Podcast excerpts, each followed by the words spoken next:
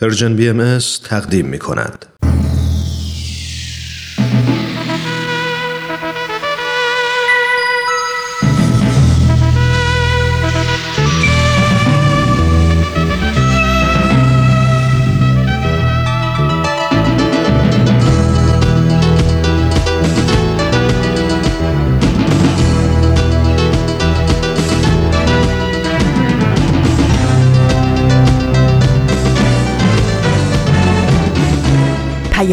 دوست.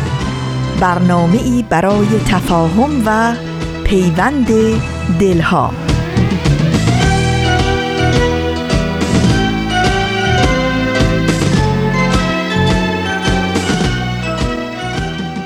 درود گرم و صمیمانه ما از فاصله های دور و نزدیک به یکایک شما شنوندگان عزیز رادیو پیام دوست.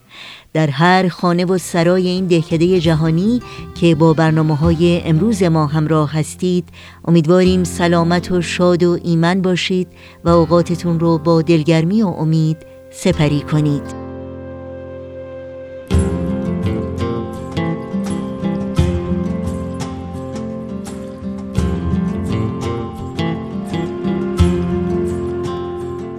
نوشین هستم و همراه با همکارانم میزبان پیام دوست امروز.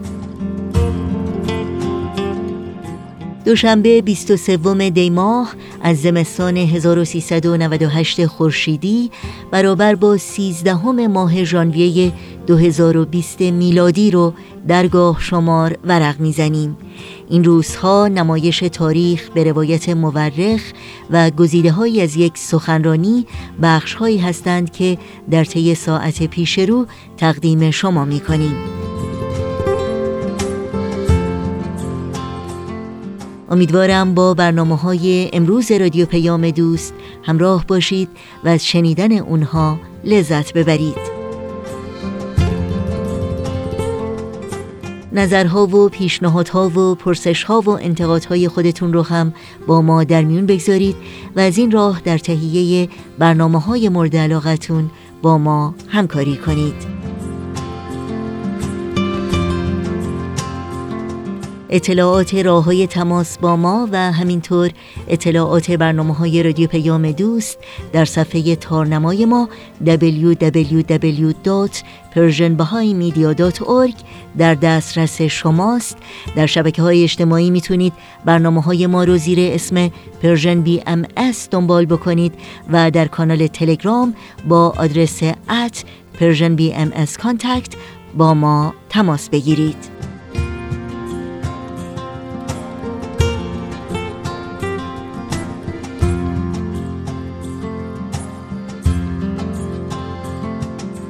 شنوندگان عزیز ما هستید. با برنامه های امروز رادیو پیام دوست همراه باشید.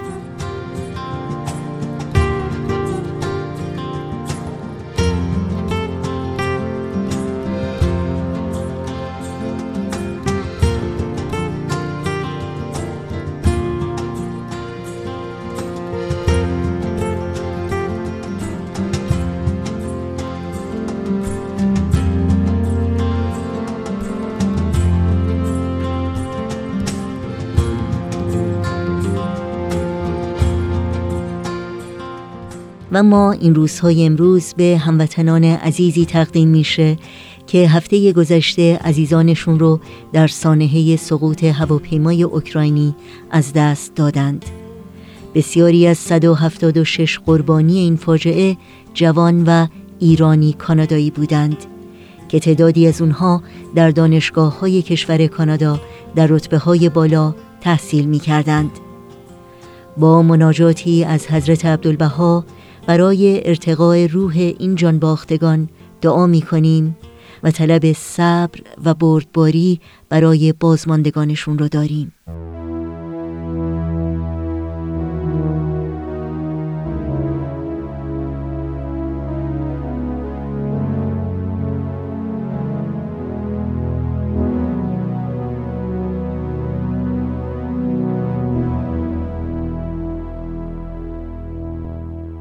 والله تعالى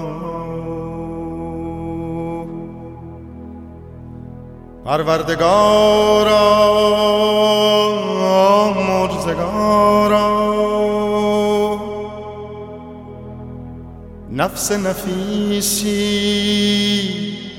به ملکوت شهود سود نمود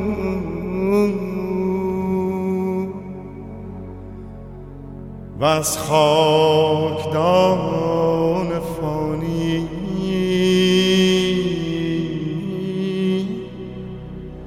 به جهان جاودانی شتاب.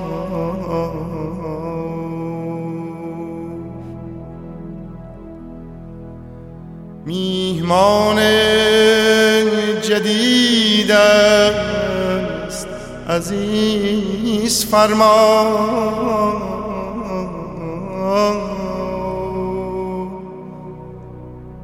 بنده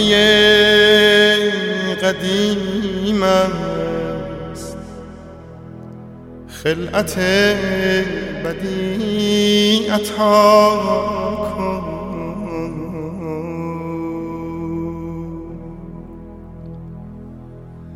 ای بی نیاز بیاموز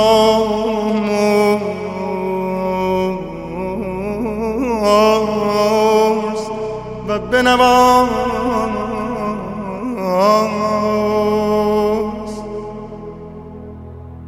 و به خلوتگاه راز راز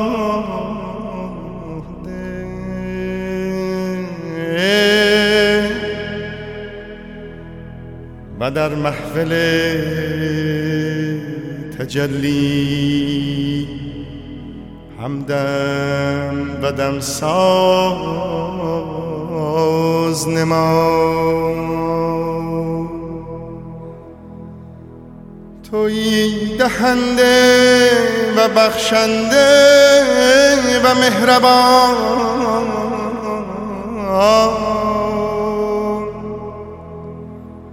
و تویی آمرزنده و نوازنده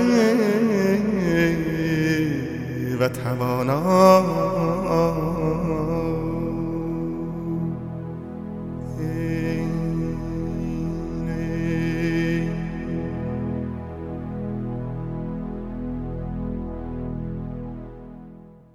همچنان شنوندگان عزیز رادیو پیام دوست هستید و حالا وقت اون رسیده که با گروه نمایش رادیو پیام دوست همراه بشیم و به نمایش تازه‌ای از مجموعه تاریخ به روایت مورخ گوش کنیم.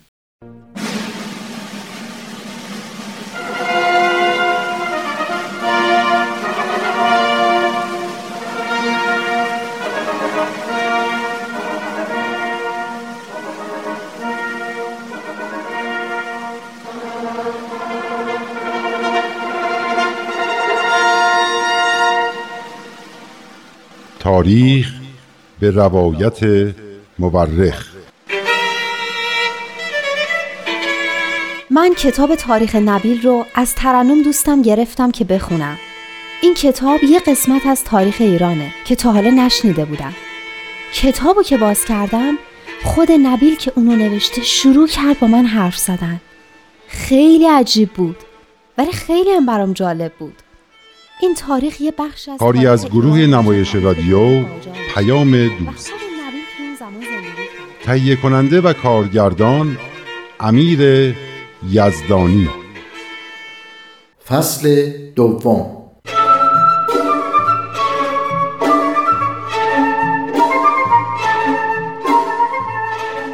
خیلی دلم می‌خواد بدونم سرنوشت اون دو نفری که با وجود هشدارای شدید حکومت تبریز به دیدن حضرت باب رفته بودن چی شد؟ ظاهرا مردم تبریز خیلی کنجکاو بودن که اون سید بابی رو که در عرض دو سه سال چنین قوقای در سراسر ایران به پا کرده بود ببینن. آخرش هم اونقدر هیاهو کردن و برای دیدن حضرت باب سر و دست شکستن که حکومت اعلام کرد که هر کس به دیدار حضرت باب بیاد دستگیرش می‌کنیم و اموالش رو می‌گیریم و خودش رو هم حبس ابد می‌کنیم. یعنی دیگه سختگیرانه تر از این نمی‌شد. با این حال دو نفر از مؤمنین تبریز تصمیم گرفتن به دیدار حضرت باب برن. یکیشون یه تاجر مشهور بود اما اسماشون یادم رفته. اسم آن تاجر حاجی محمد تقی میلانی بود. آن نفر دیگر هم حاجی علی اسگر. ممنون جناب نبیل. الله و ابها. الله و ابها دخترم.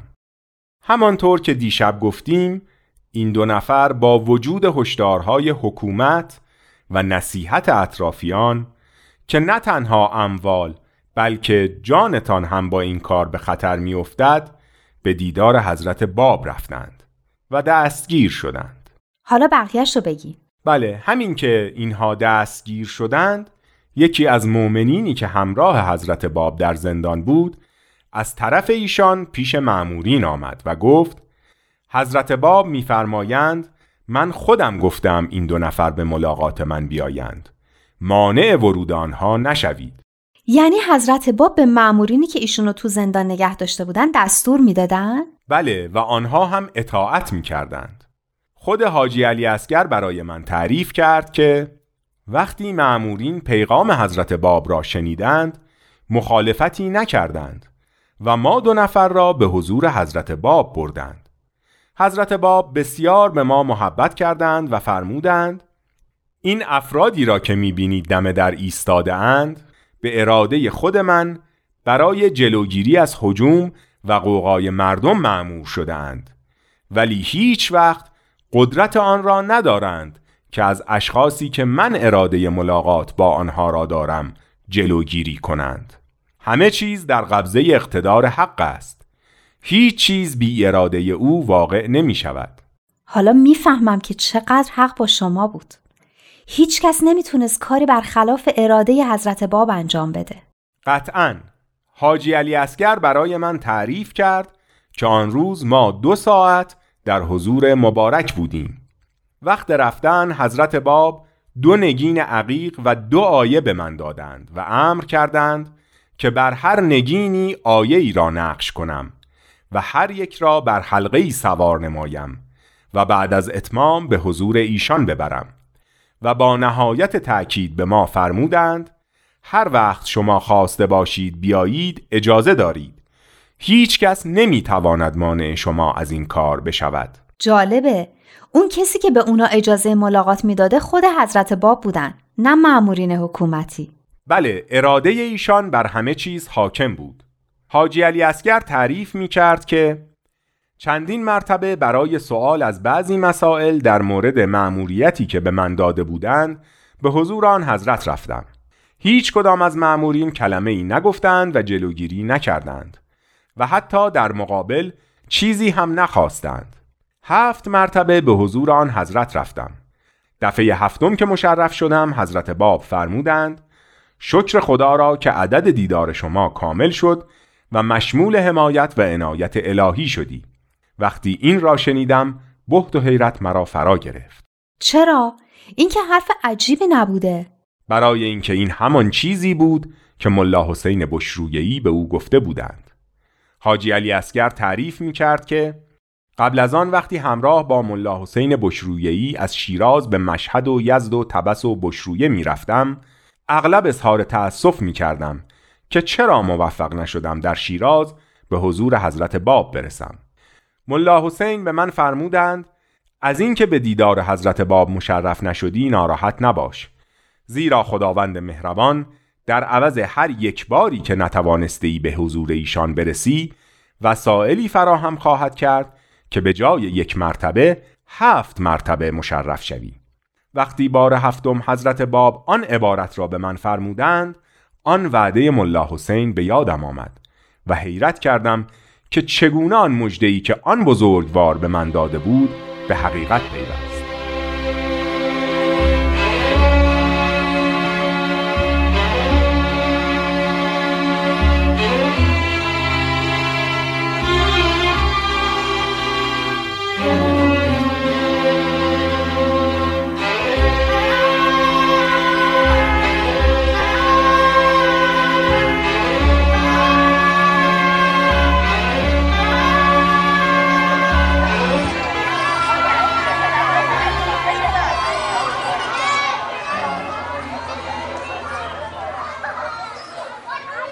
ماندانا خانم. کجا می‌خواستی باشم؟ اومدم یه خورده تو آفتاب بشینم. شوفاژ کلاسمون خرابه. هممون داریم از سرما میمیریم. نه منظورم این بود که کجای تاریخی؟ پنجشنبه و جمعه چقدر پیش رفتی؟ من خب من پنجشنبه جمعه همراه حضرت باب از کلین رفتم سیاه دهان در نزدیک زنجان. از اونجا هم به تبریز. پس اون شهرهایی که حضرت باب توش توقف کردن چی؟ شهری در کار نبود. مگه ورود به شهرها رو برای حضرت باب ممنوع نکرده بودن؟ چرا؟ اما چون عده زیادی از مؤمنین و اهالی زنجان قصد داشتن برای دیدن حضرت باب به روستای سیاه دهان برن و حکومت میترسید که بلوا بشه محمد بیگ توصیه کرد که مامورا وارد زنجان بشن. پس حضرت باب آخرش وارد زنجانم شدن؟ بله و در سرای مرحوم میرزا معصوم طبیب اقامت کردند که پسرش به حضور حضرت باب رسید و ایمان آورد. حاکم زنجان چراغلی هم که به جناب حجت زنجانی ارادت داشت می‌خواست به زیارت حضرت باب بره که علمای زنجان نذاشتن. پس بین حاکمای عهد قاجار به جز خان کسای دیگه هم بودن که برای حقیقت ارزش قائل باشن بله البته مثل بقیه قشای مردم که همه جور آدمی توشون بود. مثلا وقتی در اثر اصرار علمای زنجان معمورین حضرت باب رو از زنجان حرکت دادن و به میانه نزدیک تبریز رسیدن حضرت باب نامه‌ای به شاهزاده بهمن میرزای قاجار حاکم آذربایجان که برادر محمد شاه بود نوشتن و او رو به آین خودشون دعوت کردند که شاهزاده نپذیرفت. آخرش هم مورد خشم محمد شاه و حاج میرزا آقاسی قرار گرفت و به روسیه فرار کرد. اینم عاقبت کسایی که به خاطر مال و منصب چشمشون رو به روی حقیقت میبندن. این بیچارا آخرش هم دنیا رو از دست میدن هم آخرت رو بعد از میان حضرت باب رو به دستور همین بهمن میرزا به طرف تبریز حرکت دادن. داستان تبریز و جناب نبیل برام تعریف کردن. هنوز که به تبریز نرسیدیم از میانه حضرت باب رو به میلان می‌برن. یه مدت کوتاهی هم اونجا اقامت می‌کنن. میلان؟ میلان مگه تو ایتالیا نیست؟ نه اون میلان.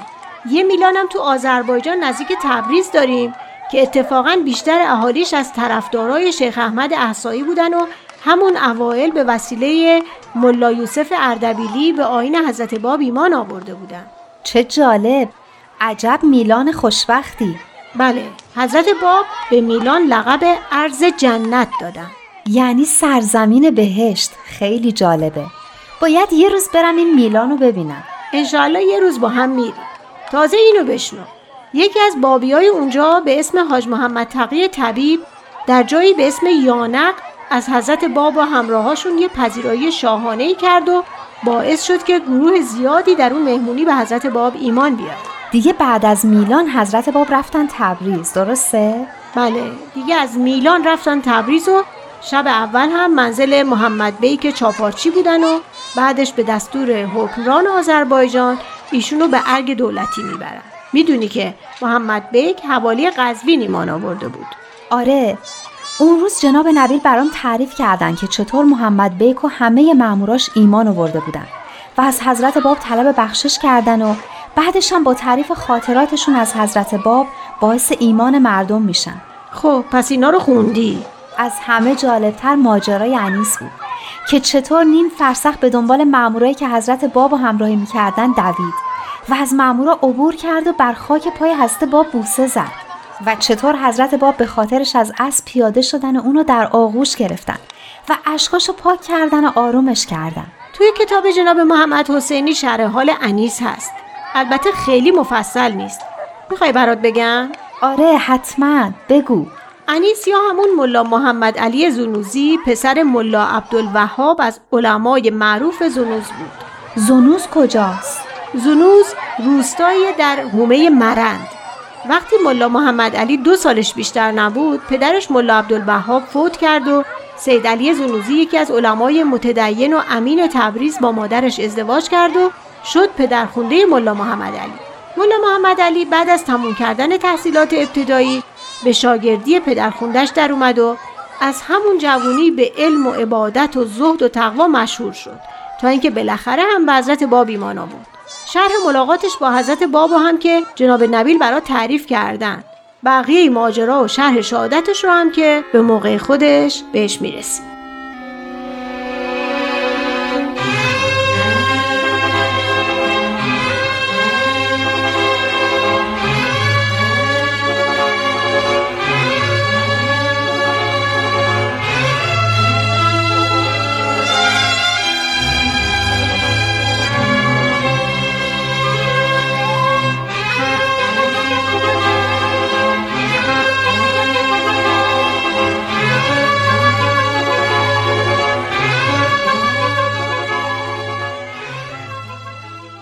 جناب نبیل به اینجا رسیدیم که گرگین خان جانشین منوچهر خان حاکم اصفهان به دستور محمدشاه حضرت باب و همراه با مأمورین به تهران فرستاد.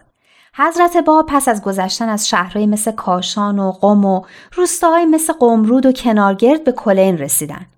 در اونجا نامه محمدشاه به حضرت باب رسید که بهونه آورده بود داره میره مسافرت و نمی‌تونه اون حضرت رو ببینه و فعلا ایشون به ماکو برن تا بعد. این نامه رو محمدشاه به تحریک و دستیسه حاجی میرزا آقاسی نخست وزیر و معلم سابقش نوشته بود. حضرت باب از کلین به روستای سیاه دهان و زنجان و میانه و میلان و بالاخره به تبریز رفتند. مردم تبریز برای دیدار حضرت باب که چنان نهضت و حرکتی رو در ایران ایجاد کرده بود هجوم می آوردند تا اینکه حکومت اعلام کرد هر کس حضرت باب رو ملاقات کنه به حبس ابد محکوم میشه و اموالش هم می‌گیرن دیشب تعریف کردین که چطور دو نفر از پیروان حضرت باب تونستن با وجود این دستور اکید به ملاقات ایشون برن حالا تعریف می‌کنین که بعدش چی شد؟ بله حتما سید حسین یزدی که در آن زمان همراه حضرت باب بوده تعریف کرده که ده روز از ورود حضرت باب به تبریز گذشته بود و هیچ کس نمی‌دانست عاقبت کار چه می شود. هر کس چیزی می گفت. یک روز از حضور مبارک سوال کردم که آیا آن حضرت در اینجا تشریف خواهند داشت یا محل دیگری برای اقامتشان تعیین خواهد شد؟ فرمودند این سوال را در اصفهان هم از من کردی. مگر فراموش کردی که در آنجا به تو جواب دادم مدت نه ماه در جبل باسط خواهیم بود و از آنجا ما را به جبل شدید انتقال خواهند داد اینایی که گفتین یعنی چی؟ جبل باسط و جبل شدید جبل رو می‌دونم یعنی کو ولی بازم نمی‌فهمم. جبل باسط اشاره به شهر ماکوست و جبل شدید اشاره به چهریق. به حساب حروف ابجد عدد ماکو و چهریق با اعداد باسط و شدید یکیست. حالا فهمیدم. ممنون. بله سید حسین یزدی تعریف کرده که پنج روز از این سخنان گذشت و از طرف حکومت حکم صادر شد که حضرت باب را به قلعه ماکو ببرند. و من نیز در حضور آن حضرت باشم و ما را به دست علی خان ماکویی رئیس قلعه بسپارند. قلعه ماکو از صخره درست شده بود بر قله کوه قرار داشت. خود شهر ماکو هم در دامنه کوه قرار گرفته بود. صخره طوری روی شهر سایه انداخته بود که دیدن ماه در شبها برای اهالیان ممکن نبود. می‌گویند اسم ماکو هم در اصل ماهکو بوده و به همین مناسبت بر این شهر گذاشته شده است. از شهر به قلعه فقط یک راه وجود داشت. میدانی که در غرب قلعه ماکو رودخانه عرس قرار گرفته که مرز بین ایران و روسیه آن زمان بود. ببخشید این سوال شاید خیلی مسخره باشه اما من درست نمی‌دونم قلعه یعنی چی. تو بعضی روستاها هم یه جایی هست که بهش میگن قلعه. مگه قلعه مال سربازا و نظامیا نیست؟ قلعه به محوطه وسیعی می‌گویند که دور آن را دیوارهای محکم و برج و بارو ساخته و آن را محفوظ کرده باشند. البته اتاقی که حضرت باب در آن زندانی بودند نه در داشت و نه چراغ. در آن قلعه بجز حضرت باب و دو نفر از یارانشان فقط دو نگهبان وجود داشت و چهار سگ. می توانی تصور کنی که به صبح رساندن شبهای زمستان در آن سرمایه کوهستان و آن اتاق بدون در و تاریک چقدر سخت بوده است. باری رئیس قلعه در آن موقع علی خان ماکویی بود. ساکنان ماکو کرد و همه سنی و نسبت به شیعیان به خصوص علمای آنها دشمنی شدیدی داشتند. حاجی میرزا آقاسی هم برای همین فکر می‌کرد که اگه حضرت باب در ماکو باشن آینشون خاموش میشه. چون فکر می‌کرد مردم سنی مذهب اونجا تحت تاثیر حضرت باب قرار نمی‌گیرن و مثل شیعیان مجذوب اون حضرت نمیشن. علاوه بر آن تصور می‌کرد پیروان حضرت باب که از شیعیان هستند از ترس جان جرأت نمی‌کنند به دیدار آن حضرت بروند. اما اینها خیالاتی بیش نبود و حاجی میرزا آقاسی خیلی زود متوجه اشتباه خود شد. امر حضرت باب چنان قوت و قدرتی داشت که مردم آنجا را به کلی در مقابل خود خاضع و مطیع کرد. لطف و محبت حضرت باب چنان آن آدمهای سرکش و نادان را مجذوب خود نمود که می شود گفت به کلی ماهیتشان تغییر کرد هر یک از آنان از سخنان حضرت باب به قدر استعداد و ظرفیت خود بهره می برد و نور دانایی ظلمت نادانی او را در هم می شکست. کار به جایی رسید که هر کدام سعی می کردند هر روز صبح قبل از شروع کار روزانه به هر وسیله‌ای که می‌شد آن حضرت را ملاقات کنند. هر وقت در سختی بودند از حضرتشان حل مشکل را جستجو می کردند و طالب برکت و عنایت آن بزرگوار می شدند. اگر دو نفر مثلا مشاجره و مخالفتی با یکدیگر داشتند و برای حل دعوا لازم بود قسمی بخورند رو به محل حضرت باب می کردند و به نام آن بزرگوار قسم می خوردند و درستی گفتار خود را به این وسیله ثابت می کردند. بیچاره حاجی میرزا آقاسی به چی دلش خوش کرده بوده؟ علی خان رئیس قلعه هرچه میکوشید تا مردم دست از این کارها بردارند موفق نمی‌شد. او تا می توانست بدرفتاری و بدزبانی کرد و به هیچ کدام از یاران حضرت باب اجازه نمی‌داد که حتی یک شب را هم در ماکو بگذرانند. سید حسین یزدی که گفتم اجازه داشت همراه حضرت باب باشد تعریف کرده که هفته اول فقط من و برادرم می توانستیم در حضور حضرت باب باشیم. برادرم سید حسن هر روز با یکی از معمورها به شهر می رفت و هر چه لازم داشتیم می خرید و برمیگشت. شیخ حسن زنوزی تازه برای ملاقات با حضرت باب آمده بود. اما چون شبها را نمی توانست در شهر بماند در مسجدی که خارج شهر بود زندگی می کرد. این همون شیخ حسن زنوزیه که تعریف کردین فکر می‌کرد سید کازم قائمه. تا اینکه سید کازم اونو همراه خودش به ملاقات حضرت باب که هنوز نگفته بودن کی هستن برد درسته؟ مرحبا همان است راستی این شیخ حسن زنوزی با محمد علی زنوزی قوم و خیش بودن؟ ممکن است اما مسلم است که همشهری بودند باری سید حسین یزدی تعریف کرده که هر یک از یاران که برای دیدار حضرت باب می آمد نامه ای می نوشت و به سید حسن زنوزی می داد. او هم به وسیله برادرم سید حسن که برای خرید می آمد نامه ها را به حضرت باب تقدیم می کرد و جواب آنها را هم که برایش می رسید به یاران می رساند. یک روز حضرت باب به برادر من فرمودند که به سید حسن زنوزی بگوید که به زودی آن حضرت علی خان را وادار خواهند کرد که نسبت به یاران ایشان خوشرفتاری کند و به او خواهند گفت که فردا صبح خودش سید حسن زنوزی را پیش ایشان بیاورد. من از شنیدن این پیام خیلی تعجب کردم که چطور ممکن است علی خان با این همه خشونت و ستمکاری رفتار خود را تغییر بدهد و چطور ممکن است خودش شیخ حسن زنوزی را به حضور ایشان بیاورد.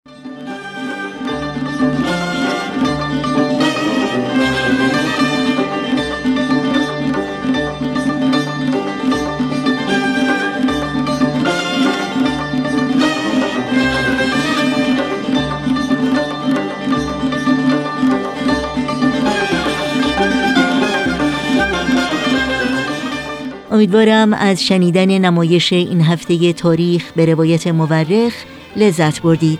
با قطعه موسیقی در ادامه برنامه های امروز رادیو پیام دوست با ما همراه بمونید. دارم خدایا با تو سخنها از درد و مهنت از رنج دنیا. هجران تا کی هرمان تا کی بحران ها تا کی. توفان تا کی نیران تا کی اسیان ها تا کی.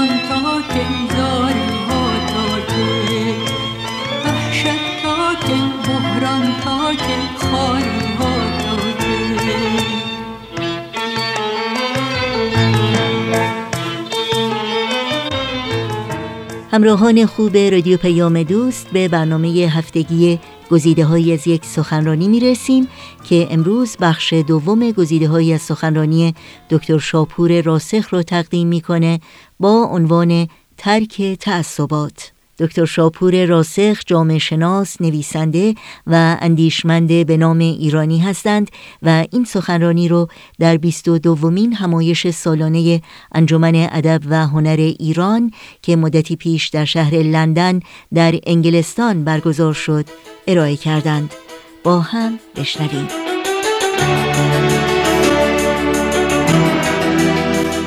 این که عنوان عرایز بنده ترک تعصبات است ارتباط خاصی با خطابات حضرت عبدالبها در طی سفرهاشون به اروپا و آمریکا دارد. برای اطلاع دوستان عرض می‌کنم که بین سال 1911 و 1913 بعد از سالهای طولانی زندانی بودن حضرت عبدالبها نماینده رئیس جامعه بهایی آزادی خودشون رو پیدا کردند و به دعوت بهاییان آمریکا و اروپا به سفر پرداختن و در خطاباتی کردن و این خطابات منتشر شده.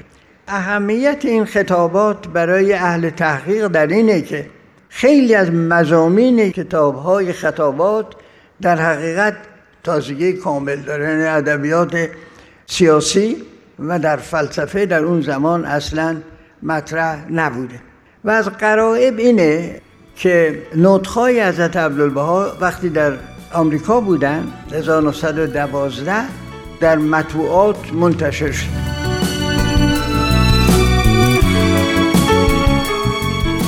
چنانکه که می‌دانید حضرت عبدالبها در میان دهها یا صدها فضائل اخلاقی و هدفهای انسانی امر بهایی دوازده اصل رو مورد توجه خاص قرار دادن.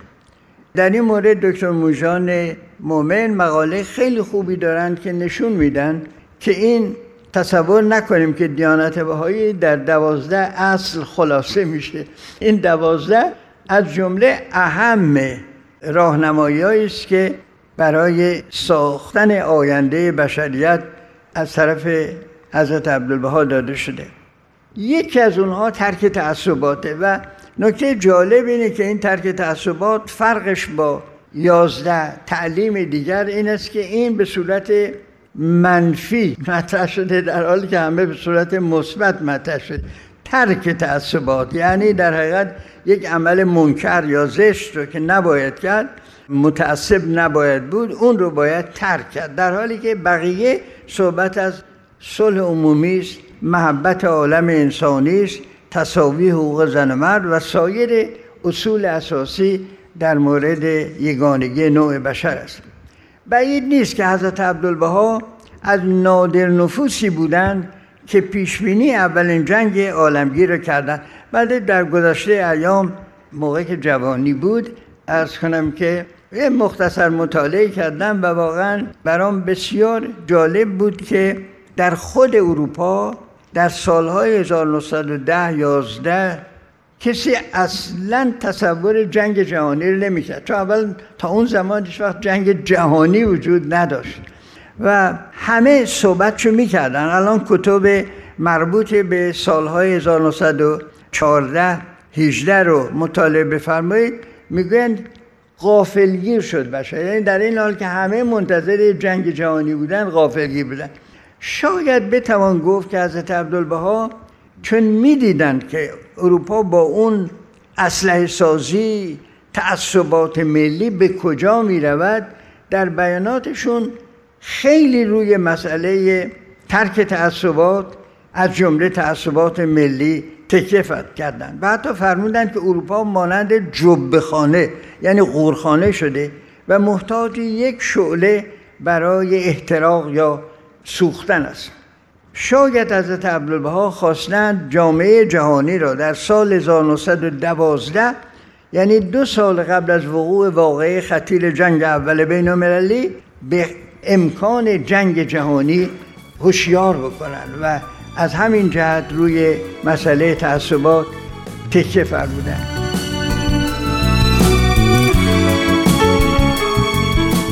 و بعد از لحظات موسیقی از شما شنوندگان عزیز دعوت می کنم به ادامه برنامه گزیده های از یک سخنرانی گوش کنید.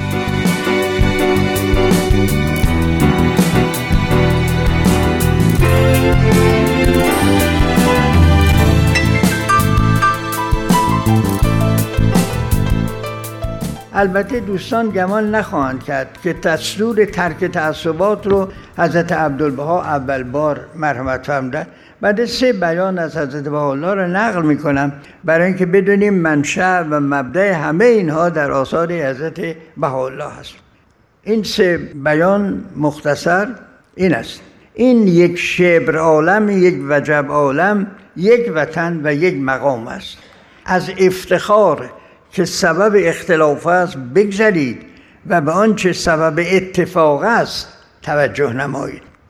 دیگر از اختلافات جنسیه تفاوت بین زن و مرد یا نژادی چشم بردارید و کل را در پرتو وحدت اصلیه ملاحظه نمایید.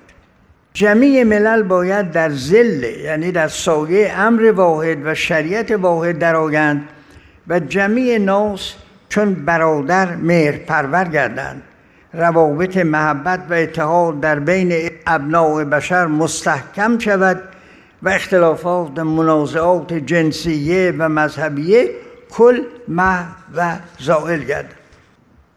خیلی جالب است که حضرت عبدالبها در سفر 1912 در آمریکا که داشتن مکرر مورد مصاحبه قرار گرفتن. ایشان در اوکلند آمریکا بودن و خبرنگاران حضور مبارک آمدند و سوال کردند که شما چه پیامی برای آمریکا آوردید؟ در جواب فرمودند پیام من وحدت عالم انسانی و صلح عمومی و تطبیق مسائل دینیه با علوم صحیحه. تصاوی حقوق عمومی و دفع تعصب دینی و جنسی و وطنی و سیاسی و بیان حقیقت ادیان الهی و منع تقالید و اوهامات مذهبی و تربیت نساء یعنی زنان تا به درجه که حقوقشان با رجال مساوی شود تعدیل معیشت یعنی توزیع عادلانه ثروت و همچنین تأسیس مدنیت روحانیه و تهذیب اخلاق عالم انسانی و وحدت اساس ادیان الهی است. اگر واقعا دوستان عزیزی که افتخار به ما دادن هموطنان گرامیمون که به هر کیش یا آینی هستن واقعا قدمشون گرامی است در اینجا. کسی ازشون سوال کرد که باهایا چی می‌گویند؟ برنامه کامل رو در عرایزی که خدمتون عرض کردم حضرت عبدالبها فرمودن.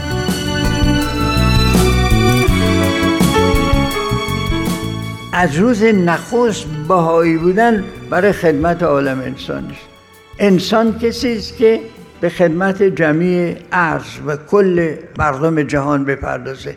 حضرت به حالا این تعریف داره. اگر شما نگاهید در هیچ کتابی هیچ فیلسوفی قبل از حضرت حالا این نگفته است که اصلا فلسفه خلقت انسان خدمت به خلق انسان کسی است در این روز که به خدمت جمعی من الارض قیاب نباید. مضمون بیان بره به عبارت دیگر از همون ابتدا تعهد بهایان به اینکه به دفع تعصبات از همه نوع پردازن در بیان حضرت عبدالبها آمده است.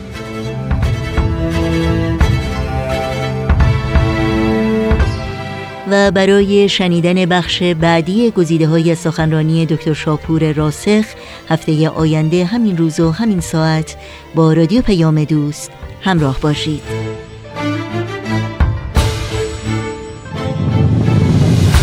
فنگت را زمین بگذار فنگت را زمین بگذار. که من بیزارم از دیدار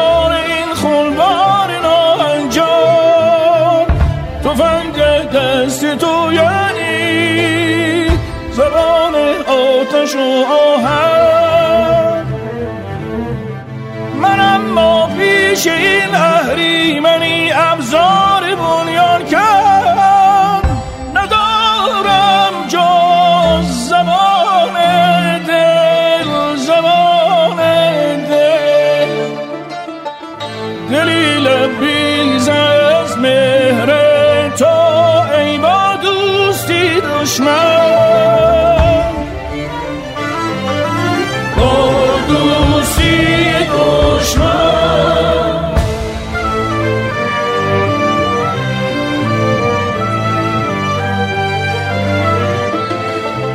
شنوندگان عزیز رادیو پیام دوست از شما دعوت می کنم به یک اعلامیه توجه کنید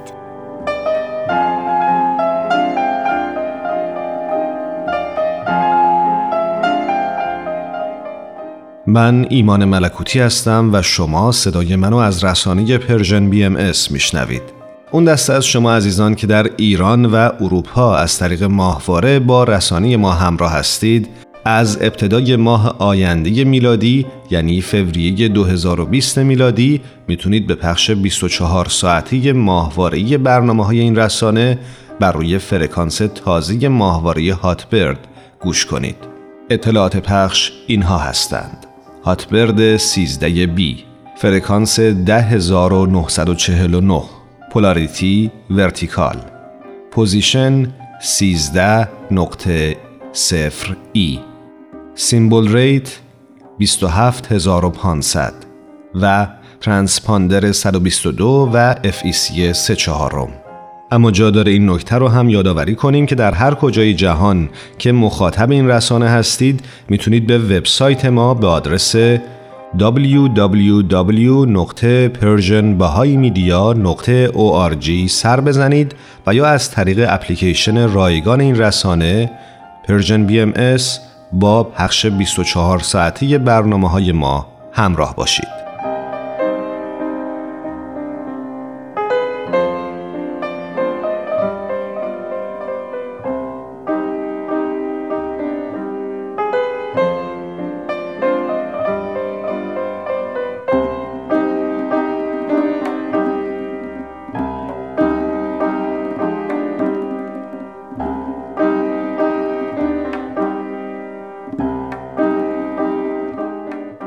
در اینجا به پایان برنامه های این دوشنبه رادیو پیام دوست می رسیم همراه با بهنام مسئول صدا و اتاق فرمان و البته تمامی همکارانمون در بخش تولید رادیو پیام دوست با همگی شما شنوندگان عزیز خداحافظی می کنیم تا روزی دیگر و برنامه دیگر شاد و پیروز باشید.